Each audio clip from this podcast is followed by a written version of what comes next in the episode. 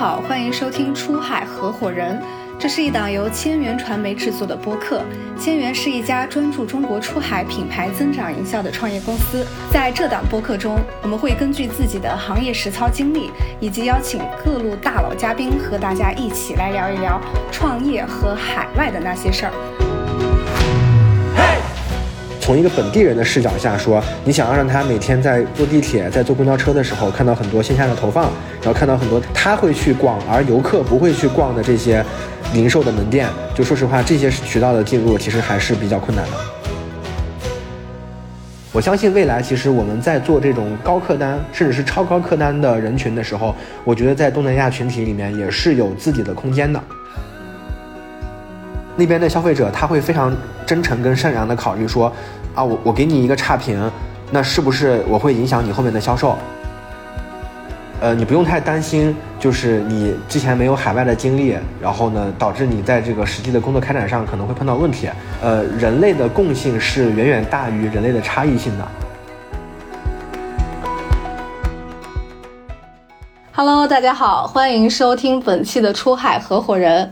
我们今天给大家请来了一位嘉宾子睿。子睿有非常丰富的电商行业的经验，从最开始网易严选的自营品牌电商，到淘宝的进口跨境电商业务和直播电商业务，然后还做过 TikTok Shop 的电商出海。那今年上半年，我知道子睿到东南亚所有国家都跑了一圈之后，回国就辞职了，然后现在是自己在做东南亚美瞳自有品牌的创业。今天我们请子睿来呢，是想跟大家分享一下他对于东南亚创业生态的观察，以及自己下海的故事分享。OK，我刚刚说了很多，子睿看有没有要补充的自我介绍，然后也可以跟大家打一个招呼。呃，Hello Hello，大家好，然后我叫子睿，然后呢，我现在是一个东南亚电商的创业者，然后呢，在此之前的话，我是有差不多七年的电商产品经理的一个。呃，工作的履历，然后从最早在网易到后来在淘宝，然后再后来在 TikTok Shop，然后我都是以一个电商产品经理的身份来去呃参与到这个电商的热潮里。那也是从今年上半年开始的话，我们现在主要是在飞马泰三个国家去做我们的美瞳自有品牌。嗯，哎，所以。子睿，你今年去东南亚跑了一圈之后回来，就做了创业的决定。我想问一下，你去东南亚有什么样的感受？然后是什么促使了你回来就开始下海？呃，美瞳这个赛道的话，其实是我在去年年底的时候就已经选定，然后并且在跟国内的呃工厂供应链去做一些前期的准备。那也是在今年的。差不多四月份开始，我们的第一批货开始通过海运去运到菲律宾。然后呢，同期的话，我也在整个东南亚去做了一圈考察。然后基本上等到我回国的时候，就刚刚刚刚好开始去做这个项目的一个呃冷启动。说到这个东南亚的话，其实大家很多人都会讲说，它就像是十几年前的一个呃中国。然后呢，就这个命题呢，其实我个人是部分认同。就首先在整体的。这个零售市场或者消费市场的一个发展的话，确实是跟中国过去的一段时间是比较相似的。那细看每个国家它的文化、它的实际的一个消费市场的情况，其实又有非常大的一个不同。像泰国的话，那其实它是东南亚应该说在文化娱娱乐的发展上是最最发达的。所以说，泰国的整个达人生态，我我目前观察来看，我也觉得是整个东南亚。最好的像印尼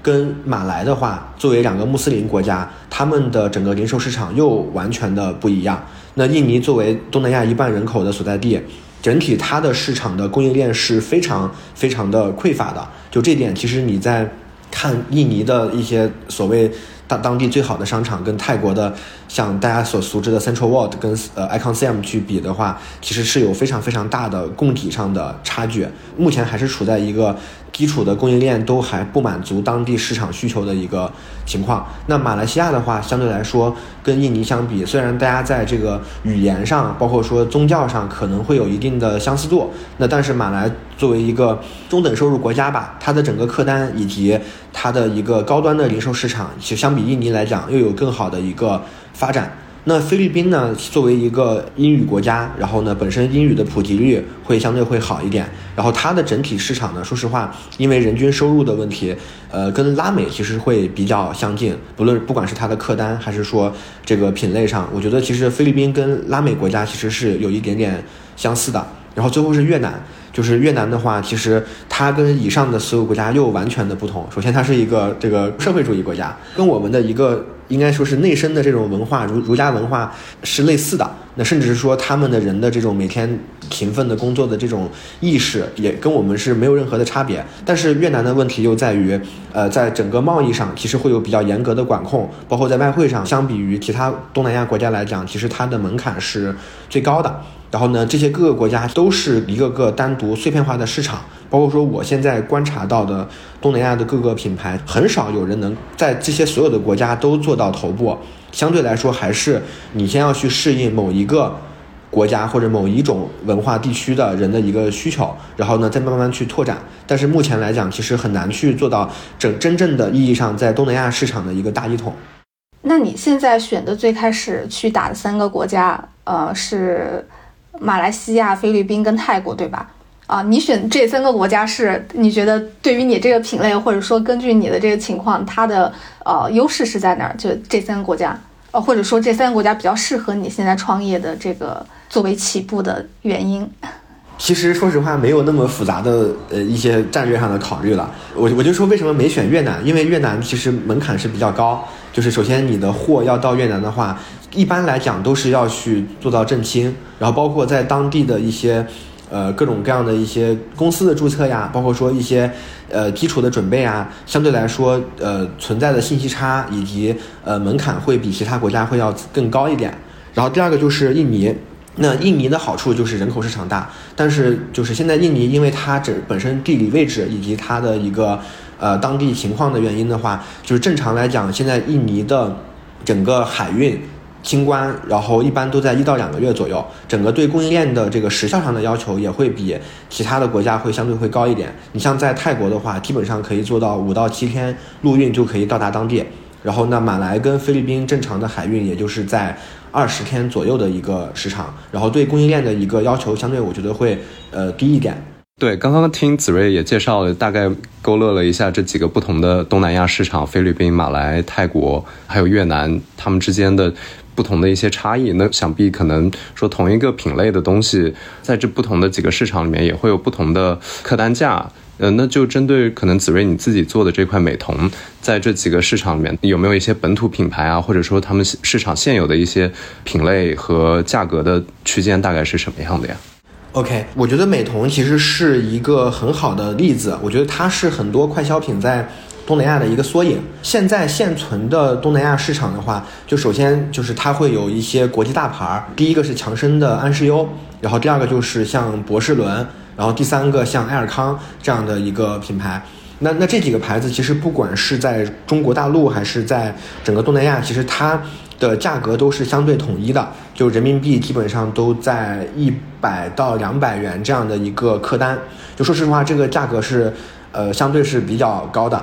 像大家都知道，这几年中国的这个消费市场新消费兴起之后的话，我们有非常非常多优秀的一些呃新新消费品牌，像穆迪、像可拉拉、像可糖，他们占据了五十到一百元这样的一个人民币的一个客单。那再包括在中国市场都达到了一个非常大的一个体量，基本上都在呃十亿人民币以上的一个年 GMV 的规模。然后，但是在东南亚其实。这这块五十到一百元这个价格带，目前还是一个缺失的一个状态。那除了刚才讲的像强生、安视优、像博士伦这样的一些呃国际品牌以外的话，其实目前在东南亚的各个国家的这些眼镜店，你能看到的，可能有一部分是呃很多年前一些韩国的品牌，可应该算是。呃，杂牌吧，对，然后那可能就是这这部分品牌，其实它也会跟像安视优、像博士伦放到一起，它的一个美瞳的花色的设计能力跟产品的迭代能力基本上为零，就是在这些大牌的衬托下，其实像这样的品牌，其实在眼镜店也能卖到差不多五十到六十元人民币的一个客单，但如果是在国内的话，我觉得其实是呃完全是没有呃任何的竞争力的，所以我觉得其实就美瞳市场来讲的话。现在整个东南亚缺少的是客单在三十到五十元这个区间，它相比于传统的国际大牌来讲，其实有自己更好的性价比，但是在花色的设计上又有符合今天年轻人的更多的一些新潮的花色选择。我觉得这里其实是一个完全真空的市场。我我们其实，在 TikTok 上其实观察到。很多今天就是这些所谓头部的店铺，其实都还是占据了我们讲的新的这个价格区间，然后呢去做出了一些品牌，像 Y O U 啊，像呃有应该有一个叫 O to O 呀这样的一些类似的品牌，其实我觉得都还是非常好的去填补了这个市场。我感觉这个阶段是不是其实有一点像大概一八年的时候国货兴起来的那一波浪潮，就也是大家很需要一些新的价格区间带的高性价比的产品。然后同时又能满足现在年轻人一些对于品牌设计理念或者说品牌故事方面的新的需求。对，我觉得其实从供给的角度讲是类似的，然后甚至是说很多的垂类其实是需要有新的市场教育，但是目前其实是完全缺失的一个状态。对，哎，那子睿，你你刚刚也提到了 TikTok，可以也简单介绍一下你们是怎么利用新媒体的吗？呃，我们其实擅长的还是说整个达人策的一些策略以及内容和广告投放。然后，所以我我们其实一开始冷启动就是在呃 TikTok 来去完成的。今天有应该有一个数据是能够公开去讲的，就是其实 TT 今天在东南亚各个国家的这个客单价，人均的客单价都在六到十美金左右。然后基本上就对应到我刚才讲的这个呃三五十的一个价格空间，就可能还要稍微再再高一点点。这个但这个可能是因为有一些三 C 啊这样的大件产品的销售会稍微把它的客单价去拉拉高一点。就其实今天 TT 的整个呃客单价是高于虾皮跟应该是高于虾皮跟 Lazada 的。那背后的一个原因的话还是。呃，因为我们其实 T T 核心是看在看短视频跟直播，那在这样的一个场景下，包括以前抖音在国内也验证过，说消费者其实他更容易被生动的内容，包括说生动借助于生动的内容讲出的你的品牌的故事，讲出的你的商品的功效以及卖点所打动，然后呢，并且在这中间是存在一定的品牌的价值，消费者愿意为此去付费，然后我觉得这个是今天 T T 跟。呃，虾皮跟拉拉兹达最大的一个不一样。那我们其实一开始在去做项目的冷启动的时候，也是完全去借助整个 TikTok 的一些素人 KOC 的一个能力。就我们现在一天利用一些技术的手段吧，去建联差不多一一千五到两千个 TikTok 上素人的这种 KOC，去跟他沟通说，那我们给你去提供一个免费的样品，那你有没有兴趣通过样品的置换来去帮我们去制作？那可能一到两条这样的产品推荐的短视频，那包括说我们会给他额外的一个佣金。通过这种方式的话，我们实际每天可能寄样出去的样品可能在二十到三十份。然后呢，通过这种形式来去确保说我们在每每个月可能有上万条的我们相关的产品，这个素人 KOC 的短视频在 TT 上。那并且借助于这部分的短视频的一个销量的转化，然后来去实现我们的整个项目的一个冷启动。就是你刚刚提到你们的冷启动是通过红人的方式，就每天联系很多红人，然后通过他们的这个不断的持续的去做宣发，然后带来早期项目的转化。那这个转化率和效果大概是怎么样的呢？就是在东南亚以及在不同的国家之间，它会不会有很明显的区别？呃，我觉得在这一点上呢。国家之间的话，倒还不会有太大的区别，因为基本上我们找的还都是偏素人的这种，就是不不是那种头打，就是可能粉丝量级在一万到十十几万、十几万，其实都还算不错的，就是大部分还是在几万的这样一个粉丝，都是偏向于纯素人的这种 KOC。我我觉得整个成交的话，呃，算是一个八二幺的一个分布，就是其实百分之八十的短视频是很少有转化的。对，或者说可能没有转化，然后但是可能前百分之二十的短视频，它能够有差不多累计下来会有可能差不多有二三十单，差不多这样的一个呃数据。但是最终有前百分之五吧，那这部分的内容的话，它其实会相比于国内抖音来讲的话，它会有更长的一个生命周期。就是像其实抖音你去投一个素材的话，其实可能你的生命周期就是几天。然后甚至是最多一周的这这周一周的一个时间，因为可能整个平台上有专业的 4A 公司，有专业的这种影视级别的内容去不断的去卷你，然后但是在 TT 上呢，整体现在呃电商内容其实大家都还是缺少优质的素材，然后所以说能够去有一条这素人的短视频能够去带到一个比较好的销售转化的话，它的生命周期可能会长达三个月这样的一个时间。三个月，天啊！对对对，这个其实听起来，其实我觉得跟国内这点上差别还蛮大的。就是像我们一些比较优质的素材的话，我可能自然流它会有三到四个月的一个生命周期，然后它都会持续的给你去有这个成交的一个贡献，然后并且在这三个三到四个月的自然流生命周期完成了之后，你可以再去用。广告投放的形式，然后再去把它的商业流量再去拉一遍，可能这个广告流又可以跑上差不多两个月的一个周期，然后这个我们还有待验证。对，但总体来说，我觉得其实虽然是一个八二幺的这种短视频成交的分布吧。然后，但是其实这前百分之三十的短视频其实是还是能够贡献比较可观的一个一一个销量。然后，当然这点其实我觉得不是所有的类目都可以这么去做，因为毕竟我们做的产品还是偏向于一个小体积，然后客单相对较低的一个产品，包括其实相对的毛利跟定价的倍率都会高。所以说，我们成交，比方说我一个视频卖能卖上一二十单的话，那其实它就足以去 cover 掉我可能。很多份的一个低样，但是没有转化的这些内容的投入成本。对，确实，因为你刚刚说 TT 三个月，这个我真的震惊了。因为我们其实也会平时会帮客户去做一些 TT 的投放，但主要是在欧美市场。然后其实欧美市场 TT 的长尾效应也很一般。所以你说三个月，我这个真的确实是没想到。那你们现在合作下来，效果最好的红人，他大概具有哪些特点？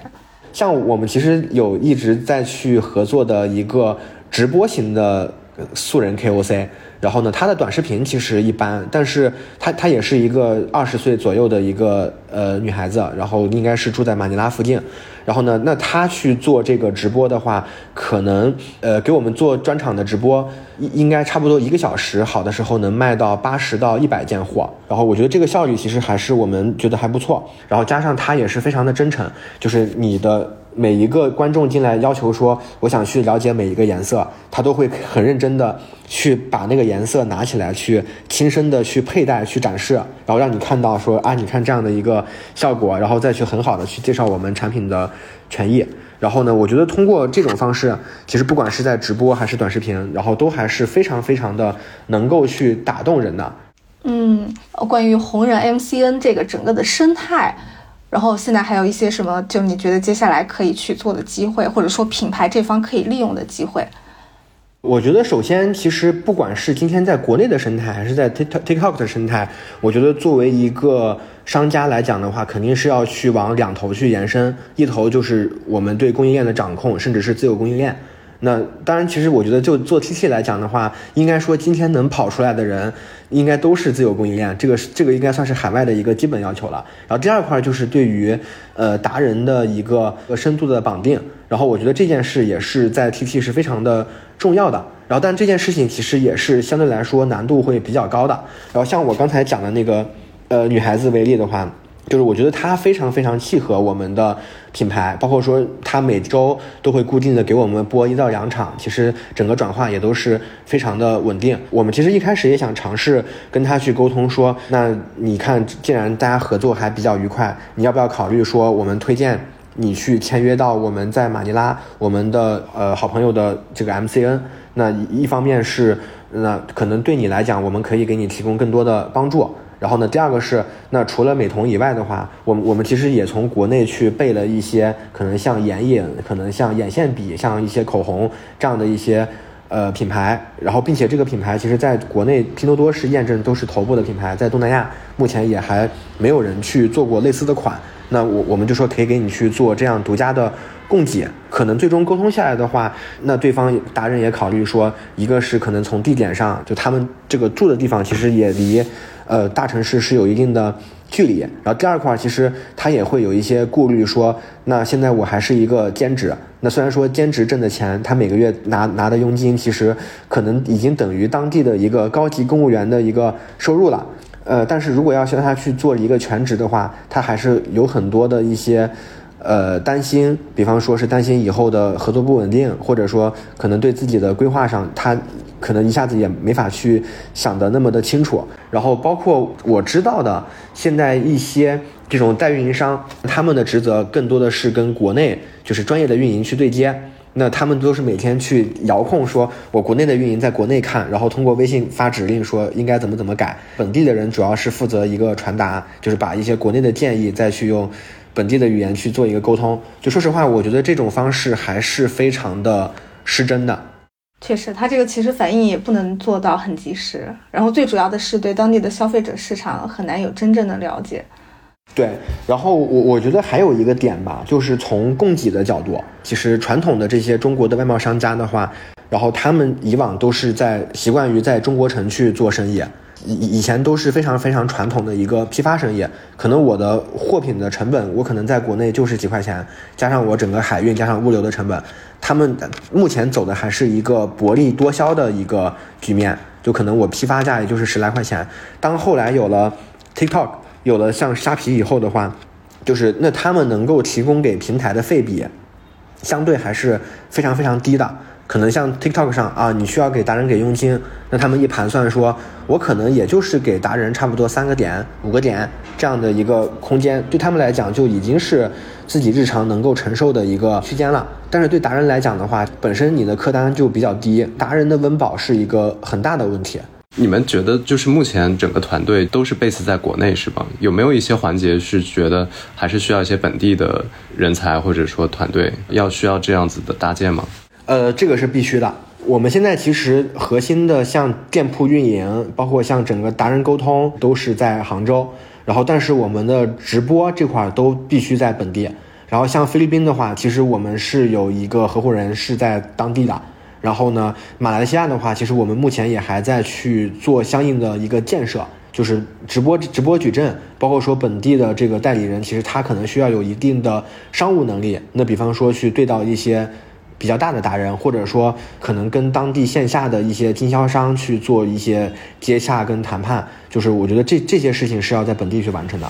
嗯，明白明白。就今天做 TT 来讲的话，我觉得其实前期你不管是通过像广泛的短视频的铺量，第一波是我觉得其实放到国内是应该能够去保证你的店铺的从零到一的。那从一到十，可能你的月销从一个月从一万美金变到三万美金，甚至一些比较大的类目到达五万美金的一个成交的时候，那可能加上一些适当的投放，就这些事情，我觉得一个短小精悍的国内团队都是可以去完成的。但是，当你你的店铺到达了可能这个看类目的大小，到达一个五万美金甚至是十万美金的一个体量的时候，如果你再想往上，你想要去冲击到我们讲说每个国家头部的大店。那可能你的月销能够达到五十万，甚至是像一些品牌能够达到一百万美金的这样的一个地步的时候，其实我觉得那个时候本地团队的作用是决定性的。如果你能在本地去搭建起一个很强力的直播矩阵，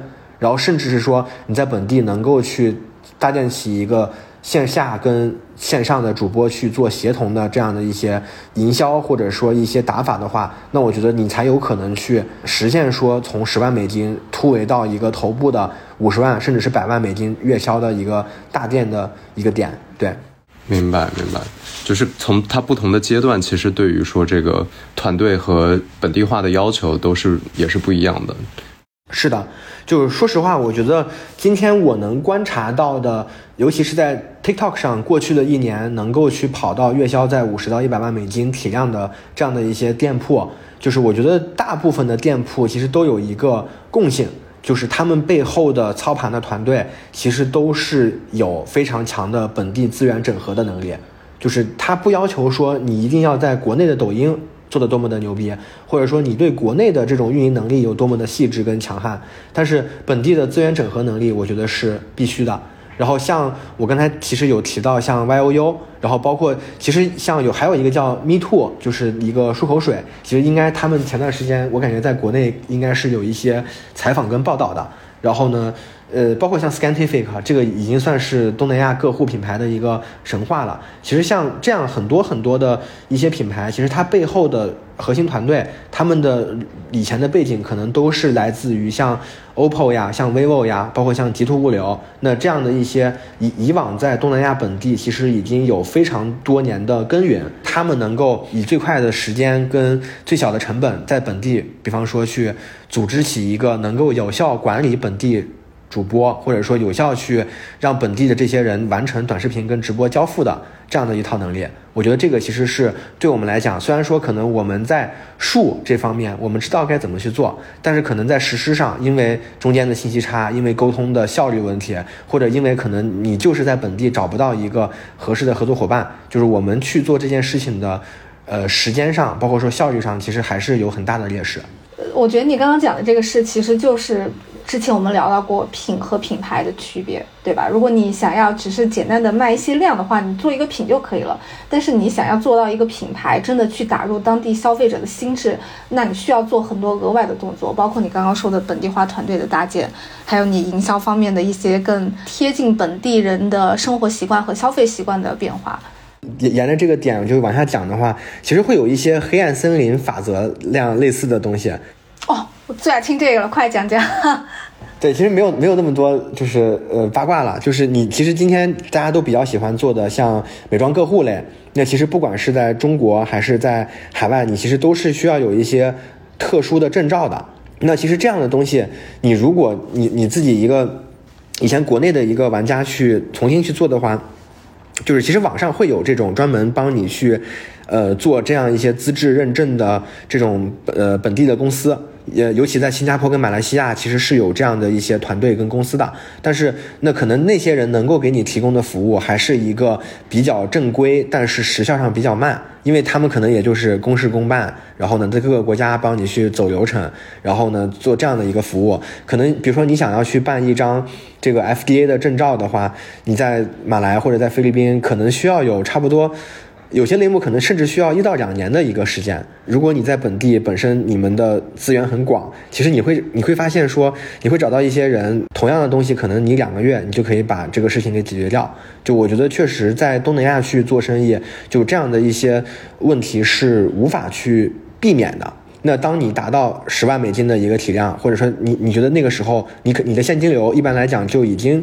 呃，肯定是有一些比较丰厚的利润存在了。那你想说，我我想要往一些更多元化的渠道去铺，你想要去进到当地的像泰国的 Big C 超市，包括像当地的 Seven Eleven，包括像其他大大小小的商超渠道，那这个其实也是非常吃本地的一些人脉资源的。就可能他们跟中国的传统社会的一些生意形式是比较类似的，你需要先去有渠道去找到对应的人，然后呢去。谈好就中间的一些利益的分配，然后再去做这样的一些事情。可能这件事情如果你没有能够去做好的话，就说实话，可能我们的品也就只能够局限在像 TikTok、像虾皮这样的一些电商。但是你可能在从一个本地人的视角下说，你想要让他每天在在坐地铁、在坐公交车的时候看到很多线下的投放，然后看到很多他会去逛而游客不会去逛的这些。零售的门店，就说实话，这些渠道的进入其实还是比较困难的。那听下来，我反而开始好奇，就是说东南亚本土的这些卖家，他们的表现怎么样？我觉得在类目层面上是会有一些差别性，就是可能我们中国卖家比较强势的还是第一个三 C。因为这个，我们的中国制造业跟供应链的发展实在是太强了，对。然后包括像日化类，就是快消品，像美妆客户这类的话，确实可能工厂本身在东南亚其实还是缺少相应的这种供应链，所以说还是非常依赖于我们中国的供应链，甚至是可能之前是依赖于日韩的一些供应链对那边的一个输出。但是我觉得像更多的一些类目的话，其实东南亚的本土卖家其实也是有自己的优势存在的。然后我举几个例子啊，就是第一个，像我在泰国其实拜访过一家做食品，然后尤其是他们会做各种呃冷冻的一些方便食品，然后包括说一些当地的酱料，像泰式的一些辣酱啊，这样的一家公司叫 Pure Food，其实他们其实还体量还蛮大的，就是应该是九四年就成立的公司，然后现在应该在。全渠道就是整个线下泰国的线下的商超，包括说线上的虾皮跟 TT 的话，我估计他们可能有。二十亿人民币以上的规模。然后，当然这个具体那我们那次去拜访的时候，应该是他们接班的这个二代就没有跟我们说的那么仔细啊，就起码是二十亿人民币以上的体量。我觉得他们能够做好这个市场，核心还是说，因为饮食习惯这种东西。其实是有很明显的差别。那从他们的角度去做泰国人自己的一些酱料啊、口味啊，其实肯定是有绝对的一个理解跟优势。那这几年随着这个电商化的热潮，然后他们也去入驻了虾皮，入驻了 TikTok。那他们在虾皮跟 TikTok 的一个销售，说实话就是非常的稳健。这个转化其实也是相对来说是来的理所应当的，你不需要去做额外的消费者的一个对于品的一个教育。然后第二个就是，其实这种稳定的线下的现金流跟供应链。然后也让他们在线上的运营这块可以不用那么计较 ROI，就是其实他们在整个 TT 的投入跟虾皮的投入的话，其实更多的就是去做渠道的规模我的占领。然后对于这个营销的费比上，其实他们都不是特别的看重。其实我们一开始去做这个 TT 的调研的时候，我们还去看过那个摩托车头盔，就是因为在当地其实提电瓶车、提摩托车还是非常非常的广泛的。然后我们一看 TT 上的价格。可能现在那边能做到八块钱、十块钱人民币一个头盔，就说实话，这个价格我觉得在国内就是你都很难去去跟他们竞争。还有最后一个例子，也是一个呃先发积累的优势吧，就是我还去泰国去看过一家呃专门去做五金的那种工具箱的一个泰国本土卖家。然后其实他们应该算是这种泰国华人吧，就是祖上应该都是有华人背景的。那他们也是做这个五金工具的生意做了很多年。然后呢，他们的优势是，呃，他们跟中国的供应链应该是有相互持股的这种关系存在。他们就专门去做这种泰国标准的小工具箱。然后呢，因为他们以往的这种先发的势能，那不管是在当地的线下渠道，还是说在当地的在虾皮跟 TT 上，其实都还是有非常稳固的销量存在。那这样的一个优势，又让他们能够去有更多的资金，以及有更长的周期去吃货。如果你今天想要去进入这样的一个市场的话，你如果单纯从幺六八八上说，我买一些工具箱，我批过去卖。首先，你的品跟他的品去竞竞争的话，你可能你的这个实用性上就不如人家。那第二个就是你想要去做一些泰国标准的这样的一些定制款，那么你就要从规模跟价格上去跟他们做直接的一个竞争。那这件事情其实前期可能要有额外的一些投入。那可能我觉得大部分人去看这样的一个赛道的时候，你可能在前期做好这个调研之后的话，你可能就望而生畏吧。其实很少能够去。再跟他们去做这样的一个竞争，并且其实越做下去的话，也会你的竞争的这种进入的壁垒，其实也会越来越高。你听下来，确实感觉想进入东南亚就是。品类的这个选择真的是一个很深的学问，要充分的去调研，因为还感觉就是上限有一个就是可能说客单价或者说消费能力的一个上限，然后下限又有一个成本、本地生产和或者说中国供应链这样之间的要去考虑的一个价格优势的一个下面的一个限制，那反而中间又再加上像你提到就是各类的对于本地的标准化也好，或者说像口味的选择也好，有很多的本地优势，那在想在这个当中去。找到适合去出海东南亚的品类，还是需要大量大量的调研，以及说一些现有找到一些本地资源的方法。是的，我觉得其实前期的品类选择是非常重要的。然后我我我可以分享一下那个，就是我们去做美瞳的几个考虑吧。呃，我觉得还是有很大的一个参考的意义。就是首先第一个，美瞳是体积非常小的产品，所以说我的整个物流成本其实是相对是可控的。然后，但是如果你你要去做一些洗发水或者是做一些猫砂的话，就是这个东西其实首先从物流成本上，你的这种重货其实就价格就会高很多。然后第二点就是从整个品的定价的倍率跟毛利空间上来讲的话，其实美瞳这个品它的定价倍率还是比较高的。呃，美瞳其实还是有门槛的。就是因为本地你需要去做这个一些当地的医疗器械的执照，它还不像是美妆或者说像一些小百货，你可能在幺六八八上你就可以去把自己的供应链给解决掉。那最后一点的话，其实也是美瞳的生产，就是现在据我们了解的话，可能整个东南亚就是有相应的生产能力的工厂，可能只有印尼、马来西亚、新加坡有个位数的厂商。然后其实就本身它还是一个，呃，在供给上非常的就有一定壁垒，没有那么卷的。刚刚其实子睿有提到一些，就是跟当地的这个公司去竞争的一个弱势是在于这个供应链。那其实，嗯，我觉得 T T 的出现让中国品牌去出海东南亚有一个新的一个优势，就是 T T 的这个内容生态，它带来了一些新的变化。啊，包括子睿，你其实之前也在 T T 有做过，所以在你看来，就 T T 它给出海东南亚的新品牌带来了一些什么样的机会？大家可以怎么样去利用好这个机会？OK，我我觉得首先就是 T T 这样的一个平台，或者其实呃，它是能够去带来很多新的供给，或者说围绕这个平台的一些新品牌的出现的。就这件事情，其实呃，以往在抖音甚至是淘宝也都去验证过，说会有抖品牌跟淘品牌的一个出现。那对于 T T 的东南亚来讲的话，我觉得 T T 提供了一个能够让我们新的玩家快速入局。然后，并且说能够让你在这个市场去验证你的产品，甚至是达到一个正向现金流，我觉得 T T 是一个非常好的作为切入的一个平台。对，然后但是第二点就相对于国内的抖音生态来讲的话，我觉得 T T 的天花板，说实话目前还是比较低的。那这个是受制于 T T 本身在当地的用户体量跟用户心智的一个呃因素。那可能其实，在东南亚除了像 T T 以外，大家还是更多的会玩 Facebook，会玩像泰国的 Line，然后像菲律宾的 Viber，然后会有很多很多的一些多元化的社交平台存在。那所以我们其实借助于 TT 去完成这样的一个入局跟冷启动之后的话，多元化的经营，其实我觉得这个是在跟国内抖音生态完全不一样的命题。你如何去借势去进入虾皮跟 Lazada，然后如何去在 Facebook 上、在 Ins 上，然后去做好你品牌的。呃，进一步的心智，甚至是一些私域的承接，然后甚至是呃，如何利用本地你的渠道关系去能够进入到当地的线下，去在当地的线下的广告投放，在当地的商超去有产品的陈列。就我觉得这些事情是一个比较慢，但是呢，是一个非常长期的事情。我觉得可能好处是，可能没有国内抖音生态来的那么急，那么卷。然后呢，我们有更多充足的时间去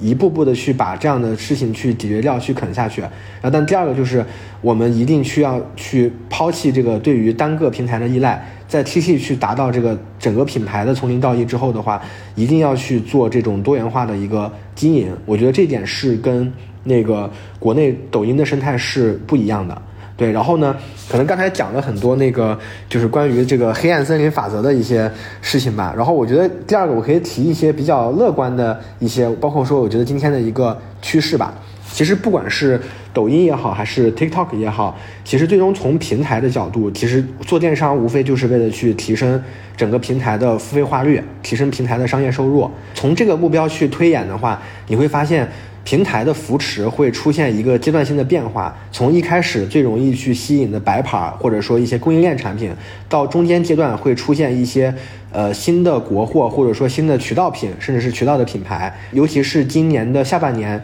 其实 TikTok 上一个非常明显的趋势，就除了那些已经跑出来的一些本地的这些新品牌以外的话，那其实像很多的国际大牌也在去很快速的去入驻这些集团的。亚太区或者说中国区的高管知道说，那抖音包括说那抖音的内容电商能够给你品牌有额外的品销合一的增益。那今天他们也在去把这个叙事，希望通过这些集团的亚太区的人、中国区的高管去再去影响这些集团在欧美总部的这些领导。然后呢，希望他们跟 TT 去产生更多类似的战略合作。那这件事情其实虽然说其实很艰难，然后呢，但是我们也看到已经有实际的例子，像那个欧莱雅集团，就是欧莱雅的官旗，其实在东南亚的各个国家都已经开起来了。然后包括像科颜氏。然后呢，包括像美宝莲，其实作为一个开价品，其实是最早进入 TT 的。我觉得未来其实这样的一个势能会越来越快。那随着各个品类都会有这样的一个标杆出现了之后的话，你就越来越好去跟他们的一些国际品牌的竞对去做同样的一个 BD。那随着这些品类的进入的话，我觉得可能。对于我们这样一些新进的玩家，或者说对于我们这样一些长于运营，但是可能在本地的资源积累上，相比于一些老大哥可能存在劣势的人，我们也会出现新的一些机会。就是那围绕这些国际品牌如何在当地有更加专业的交付能力，不管是代运营也好，还是说你的一些内容制作也好，还是说你的直播也好，我觉得其实这个生态目前还是非常非常的早期。甚至可能他们都这些品牌，其实他想去做 TT，他都找不到一个非常正经跟专业的团队来去帮他做交付。因为我知道，其实像有一些品牌，他们上半年其实也在国内去找很多抖音的服务商，就是叫 DP 公司去聊。但是可能现在这些 DP 公司，他们在国内的体量都非常大，其实也很少有人愿意再去花苦功夫和花投入去做一个目前还不明了。或者说从商业化率上，还相对于国内市场来讲还非常非常低的一个平台，对。但是我我觉得这里其实也是有我们这些就是新进或者说长域运营团队的一个机会存在。对，其实就我们自己来讲的话，就是美瞳这个品类的话，算是我的一个实验田。就是我们现在看到，其实它经过一个周期，能够去很快的去做资金的正循环，然后包括说能够去，呃，自己把它去周转起来。然后呢，我我们更多的希望能够借助这个品类，能够去沉淀我们在本地的交付能力。然后事实上，其实我们最近也在去做一些，呃，外部的合作。然后可能接下来我们会去跟一些合作伙伴一起去布局更多。我们认为，其实在国内已经验证的一些消费品类，能够在东南亚有更好的一个复制。可能我们在这些项目上，我们更多的会以专一个运营的身份来去参与这个品牌的一个联营。哎，这边就顺着我，我看子睿也聊到了一些更乐观的一些方面，像因为之前也看到说，子睿你们的这个退货率以及复购率，其实相相比于国内某宝或者说国内的电商上面，还是有挺大的优势。不知道这个是东南亚市场的一个一个共性吗？或者说这这个可不可以分析一下一些什么原因导致的？嗯，OK，我觉得呃，确实东南亚整体的退货率是要好于国内很多的。就是我们现在退货率就呃百分之零点几，就是我觉得还是现在，可能就东南亚的消费者来讲的话，他们还没有去接触过，或者说还还不会知道说原来有这么多的售后的保障和权益可以去使用。对，这点确实是一个电商市场教育的阶阶段性问题。然后呢，第二个点可能现在就那边的很多人，其实我之前在 T T 内部当时有看过一个调研，就是大概意思就是说，那边的消费者他会非常真诚跟善良的考虑说，啊，我我给你一个差评，那是不是我会影响你后面的销售？你可能本来你你你这是你的一个营生，然后因为我的差评导致你去做不了这个生意了，他们会用一种很善意的。角度来去考虑这件事情，所以我觉得这方面其实东南亚的消费者其实确实是呃非常去友好的。其实这个呃有一段有一句话我我我非常想分享一下，然后这个也是我当时在去 TT 的时候我的面试官，然后他当时跟我讲了一句话，就是说呃你不用太担心，就是你之前没有海外的经历，然后呢导致你在这个实际的工作开展上可能会碰到问题。呃，人类的共性是远远大于人类的差异性的。然后我觉得这句话其实说的特别的好，就是我我们今天其实就不管是做达人沟通也好，还是做呃及时的一个售后的处理，然后其实这块儿我也特别感谢我的合伙人，其实他们在运营侧其实投了非常非常多的心血，就是真的去把每一个消费者去当成自己的朋友去做沟通。我我觉得虽然说大家会有语言和地域的差异，但是其实在消费者的很多人的本性上其实是一样的。就是我我们拿着最大的善意去跟消费者沟通，或者说去跟本地的合作伙伴去沟通的话，我觉得东南亚市场其实这方面我觉得也是非常友好的。啊，这个总结太棒了。呃，以往其实大家一讲东南亚都觉得说，哎呀那边人人又没钱，然后都卖的都是很便宜的东西，对吧？为什么要做这个市场呢？我我可以讲一个我在今年八月份看到的一个案例，然后呢，呃，就是是在印尼有一家呃个户的化妆品，就是。他们做到了客单价做到了人民币八百元，然后他们热卖的最最最热卖的那个个户的这个组套是人民币一千六百元。就说实话，这个价格放到国内来讲，其实算是挺高档的这种化妆品的价格了。其实他们一周的销售达到了二百三十万美金这样的一个体量。这个案例其实我觉得非常非常的经典。虽然说要达成它，其实他们在本地肯定是有非常坚实的。本地资源以及整个操盘的一个整合能力的，但是我觉得它也证明了说，其实今天本身东南亚像在印尼，印尼有二点四亿的人口，中间有三千万的人，其实是他的消费能力是非常非常的强的。包括说他们的整个生活状态，其实放到中国也是极富裕的那波群体。那这样的人的一个消费力，我觉得其实在电商渠道上也是以以往是没有被引导跟释放的。我相信未来其实我们在做这种高客单甚至是超高客单的人群的时候，我觉得在东南亚群体里面也是有自己的空间的。嗯，所以东南亚还是一个很值得去慢慢耕耘、去做一些慢生意的一个市场。我觉得最后子睿讲的这些，就是还挺激动人心的，也感觉很有希望。那今天我们这期播客呢，就先聊到这里。非常感谢子睿来做客。如果大家有关于东南亚市场一些想要去交流讨论的话题，欢迎联系子睿。我们会把这个子睿的联系方式贴在我们的 show note 里面，然后大家感兴趣的话，可以去跟子睿取得联系。好的，那我们今天就先这样了。谢谢子睿。好，谢谢玉卓，谢谢 Eric。谢谢子睿，拜拜。